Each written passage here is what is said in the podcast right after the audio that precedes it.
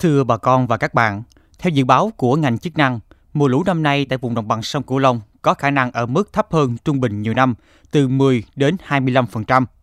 Do đó, nguy cơ cao xảy ra tình trạng hạn hán, thiếu nước, xâm nhập mặn tại vùng đồng bằng sông Cửu Long có thể diễn ra từ sớm vào cuối năm hai không hai ba và đầu năm hai không hai tư. Vì vậy, các địa phương cần có các giải pháp để ứng phó ngay từ thời điểm này. Đây sẽ là câu chuyện được chúng tôi đề cập trong Góc nhìn miền Tây hôm nay. Mời quý vị và các bạn cùng theo dõi.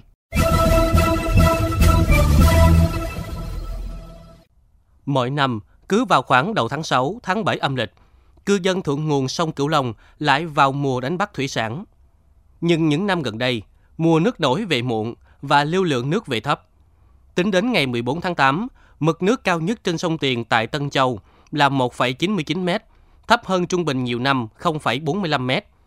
Trên sông Hậu tại Châu Đốc là một phẩy tám mươi tám mét, thấp hơn trung bình nhiều năm là không phẩy hai mươi bốn mét. Theo ngành chức năng, từ nay đến tháng mười một năm hai không hai ba, tổng lượng dòng chảy trên sông Mekong về đồng bằng sông Cửu Long có xu thế tăng dần và ở mức thấp hơn trung bình nhiều năm, từ năm đến mười lăm phần trăm. Mực nước đầu nguồn sông Cửu Long có xu thế lên dần và có khả năng đạt đỉnh vào cuối tháng chín, đầu tháng mười năm hai không hai ba ở mức báo động một và dưới mức báo động một. Tuy nhiên, mực nước tại các trạm hạ nguồn đạt mức cao nhất vào tháng mười, tháng mười một ở mức báo động ba và trên mức báo động ba do ảnh hưởng của triều cường cao. Trong các tháng mùa khô hai không hai ba - hai không hai tư, mực nước đầu nguồn sông Cửu Long chịu ảnh hưởng mạnh của thủy triều, xâm nhập mặn vùng đồng bằng sông Cửu Long khả năng đến sớm hơn, gây gắt hơn so với trung bình nhiều năm. Tại Hậu Giang, hiện chưa phải là mùa hạn mặn, nhưng ông Phạm Văn Nhò ở xã Hỏa Tiến, thành phố Vị Thanh vẫn trữ nước và áp dụng các biện pháp tưới tiết kiệm cho vườn nhãn hơn năm năm tuổi. Bởi theo ông Phạm Văn Nhò, hiện mực nước năm nay đang thấp hơn mọi năm, nên việc chủ động trữ nước là rất cần thiết.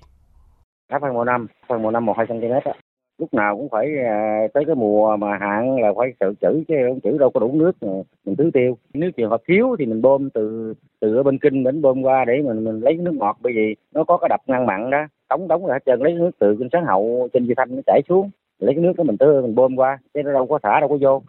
Với những gì đang diễn ra cho thấy, mực nước về đồng bằng sông Cửu Long đang thấp, do đó việc cần giữ nước ngọt trong nội đồng và vườn cây là hết sức cần thiết. Ông Nguyễn Thanh Chùa ở xã Mỹ Hòa, thị xã Bình Minh, tỉnh Vĩnh Long chia sẻ. Năm nay là nước nhỏ dữ lắm, nó không có nước nha, không biết tháng sau làm sao, với hiện bây giờ là tháng bảy mà nó không có nước đó, nó khác hơn bữa năm à. Mình coi lên trên đại thì cũng hay lo, năm nay dứt mưa sớm, người nước mặn tràn nghề vô sớm. Mặc dù các chuyên gia dự báo khí tượng nhận định rằng El Niño lần này chỉ kéo dài đến năm hai không hai tư, nhưng còn quá sớm để có thể khẳng định về mức độ khốc liệt của tình trạng hạn hán, xâm nhập mặn. Phó giáo sư tiến sĩ Lê Anh Tuấn, nguyên phó viện trưởng Viện Nghiên cứu Biến đổi Khí hậu, Trường Đại học Cần Thơ chia sẻ. Một khi cái lũ nào về thấp hay là người ta nói là lũ nhỏ lắm, hoặc là đôi khi người nông dân họ cho rằng là gần như là cái lũ không đáng kể nữa đó. Thì thứ nhất là nó giảm cái nguồn lợi thủy sản. À, cái thứ hai nữa là giảm cái lượng phù sa nó bồi lắng cho vùng đồng bằng. Cái thứ ba nữa là không có vệ sinh được đồng ruộng, không cải tạo được đồng ruộng. Và cái lượng nước lũ đó cũng có một cái vai trò là nó giúp cho các hệ sinh thái nó, nó phát triển. Ngoài ra nó còn có cái lũ, nó còn một cái chức năng là nó bổ sung cho cái lượng nước ngầm dưới đất. À, một khi cái lũ nhỏ thì cái bổ sung nó ít, thì cái điều đó nó gây ảnh hưởng rất là nhiều cho À, cái sự phát triển, đặc biệt là sản xuất nông nghiệp và thủy sản ở vùng đồng bằng sông Cửu Long. Lượng mưa ít trên lưu vực sông Mekong dẫn đến mùa lũ năm nay sẽ thấp. Lượng thủy sản tự nhiên của sông Mekong trôi về đồng bằng sông Cửu Long sẽ ít vì cá không có nhiều môi trường để sinh sản. Ngoài ra, lượng phù sa bùn cát trôi về đồng bằng sông Cửu Long theo mùa lũ cũng sẽ ít, đồng bằng sẽ càng đói cát. Nhận định về hiện tượng El Niño năm nay, chuyên gia độc lập về hệ sinh thái đồng bằng sông Cửu Long Nguyễn Hữu Thiện cho biết. El Niño đang diễn ra nhưng mà chúng ta vẫn chưa rõ cường độ mạnh cỡ nào. Trong trường hợp mà El Niño năm nay nó mạnh như năm hai mươi lăm mười sáu và hai mươi chín hai mươi đó, thì tình hình hạn mặn đầu năm hai mươi bốn có thể sẽ rất là gây gắt, mặn sẽ lấn sâu vào vùng ven biển. Trong trường hợp El Niño cực đoan thì các công trình ngăn mặn chỉ phát huy tác dụng vào đầu mùa khô, khoảng tháng Giêng. Đến giữa mùa khô từ tháng hai trở đi thì dù có ngăn mặn từ biển vào thì bên trong vẫn thiếu nước ngọt. Do đó, đối với năm khô hạn cực đoan thì cách tốt nhất vẫn là né vụ để tránh thiệt hại. Đối với các diện tích cây ăn trái không thể né vụ được thì từ tháng mười hai, bà con nên lo tích trữ nước ngọt trong mương vườn và dùng các cái túi chứa nước để nuôi sống cây vào mùa khô. Vấn đề còn lại là nước sinh hoạt. À, bà con vùng ven biển nên tích trữ nước ngọt từ cuối mùa mưa năm nay để đề phòng thiếu nước trong mùa khô năm sau hai không hai tư. Qua phân tích vừa rồi có thể thấy, El Nino đang đến gần, mức độ và sức ảnh hưởng của nó như thế nào vẫn khó dự báo chính xác. Nhưng chắc chắn một điều, những nguy cơ đang hiện hữu đối với cuộc sống của bà con vùng đồng bằng sông Cửu Long sẽ ngày càng gay gắt hơn, đặc biệt là hạn mặn. Đứng trước những thách thức này, người dân cần có kế hoạch ứng phó, chủ động trước hạn mặn hậu mùa lũ cạn.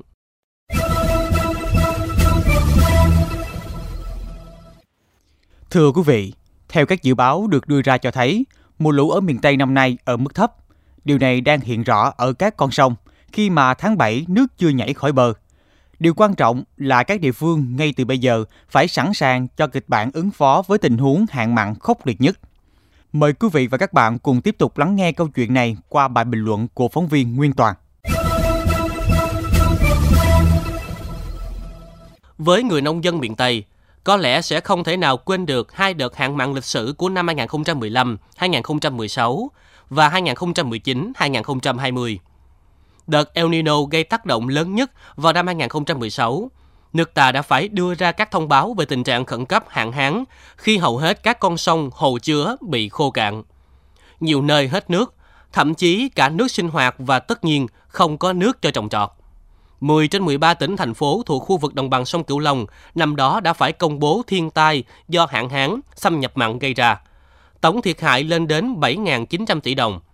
Sang mùa hạn mặn năm hai không một chín, tổng diện tích lúa bị thiệt hại do hạn mặn tại vựa lúa miền Tây là năm mươi tám nghìn bốn trăm héc ta, bằng mười bốn phần trăm so với diện tích bị ảnh hưởng năm hai không một lăm - hai không một sáu.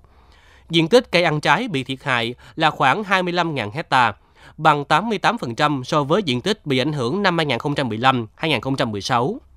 Có tổng cộng khoảng chín mươi sáu nghìn hộ dân gặp khó khăn trong thời gian diễn ra hạn mặn, bằng năm mươi bốn phần trăm mức ảnh hưởng so với năm hai không một lăm - hai không một sáu. Điều đó cho thấy mức độ tàn phá nghiêm trọng của El Nino tạo ra không thua kém gì so với bão lụt của La Nina. Theo các dự báo được ngành chức năng đưa ra gần đây cho thấy, khả năng năm nay lũ về rất thấp, gần như sẽ mất mùa nước nổi. Tuy đó, chỉ mới là dự báo, nhưng những gì đang diễn ra ở các con sông ở miền Tây, hiện đã là giữa tháng tám, nhưng mực nước ở các con sông vẫn đang ở mức thấp, khác thường so với các quy luật tự nhiên.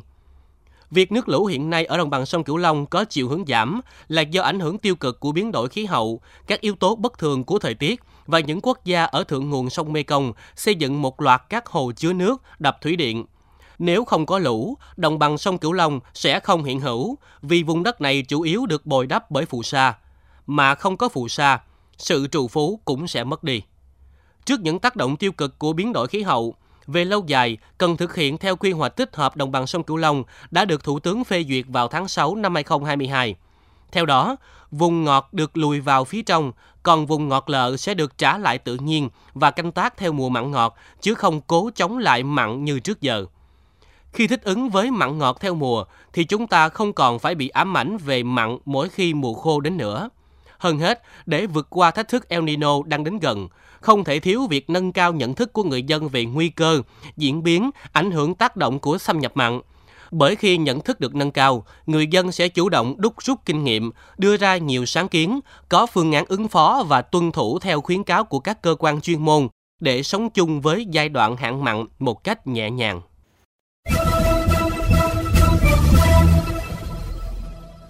Đến đây, thời lượng dành cho chuyên mục Góc nhìn miền Tây trên kênh Mekong ép em chín mươi mê ga héc cũng xin phép được khép lại.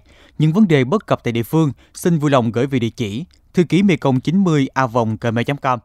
Đồng thời, mời quý vị và các bạn cùng lắng nghe kênh podcast chuyên biệt đầu tiên về đời sống của người dân vùng đất phương Nam, Chuyện Mekong, trên nền tảng thiết bị di động bằng cách truy cập vào các ứng dụng Spotify, Apple Podcast trên hệ điều hành iOS, Google Podcast trên hệ điều hành Android.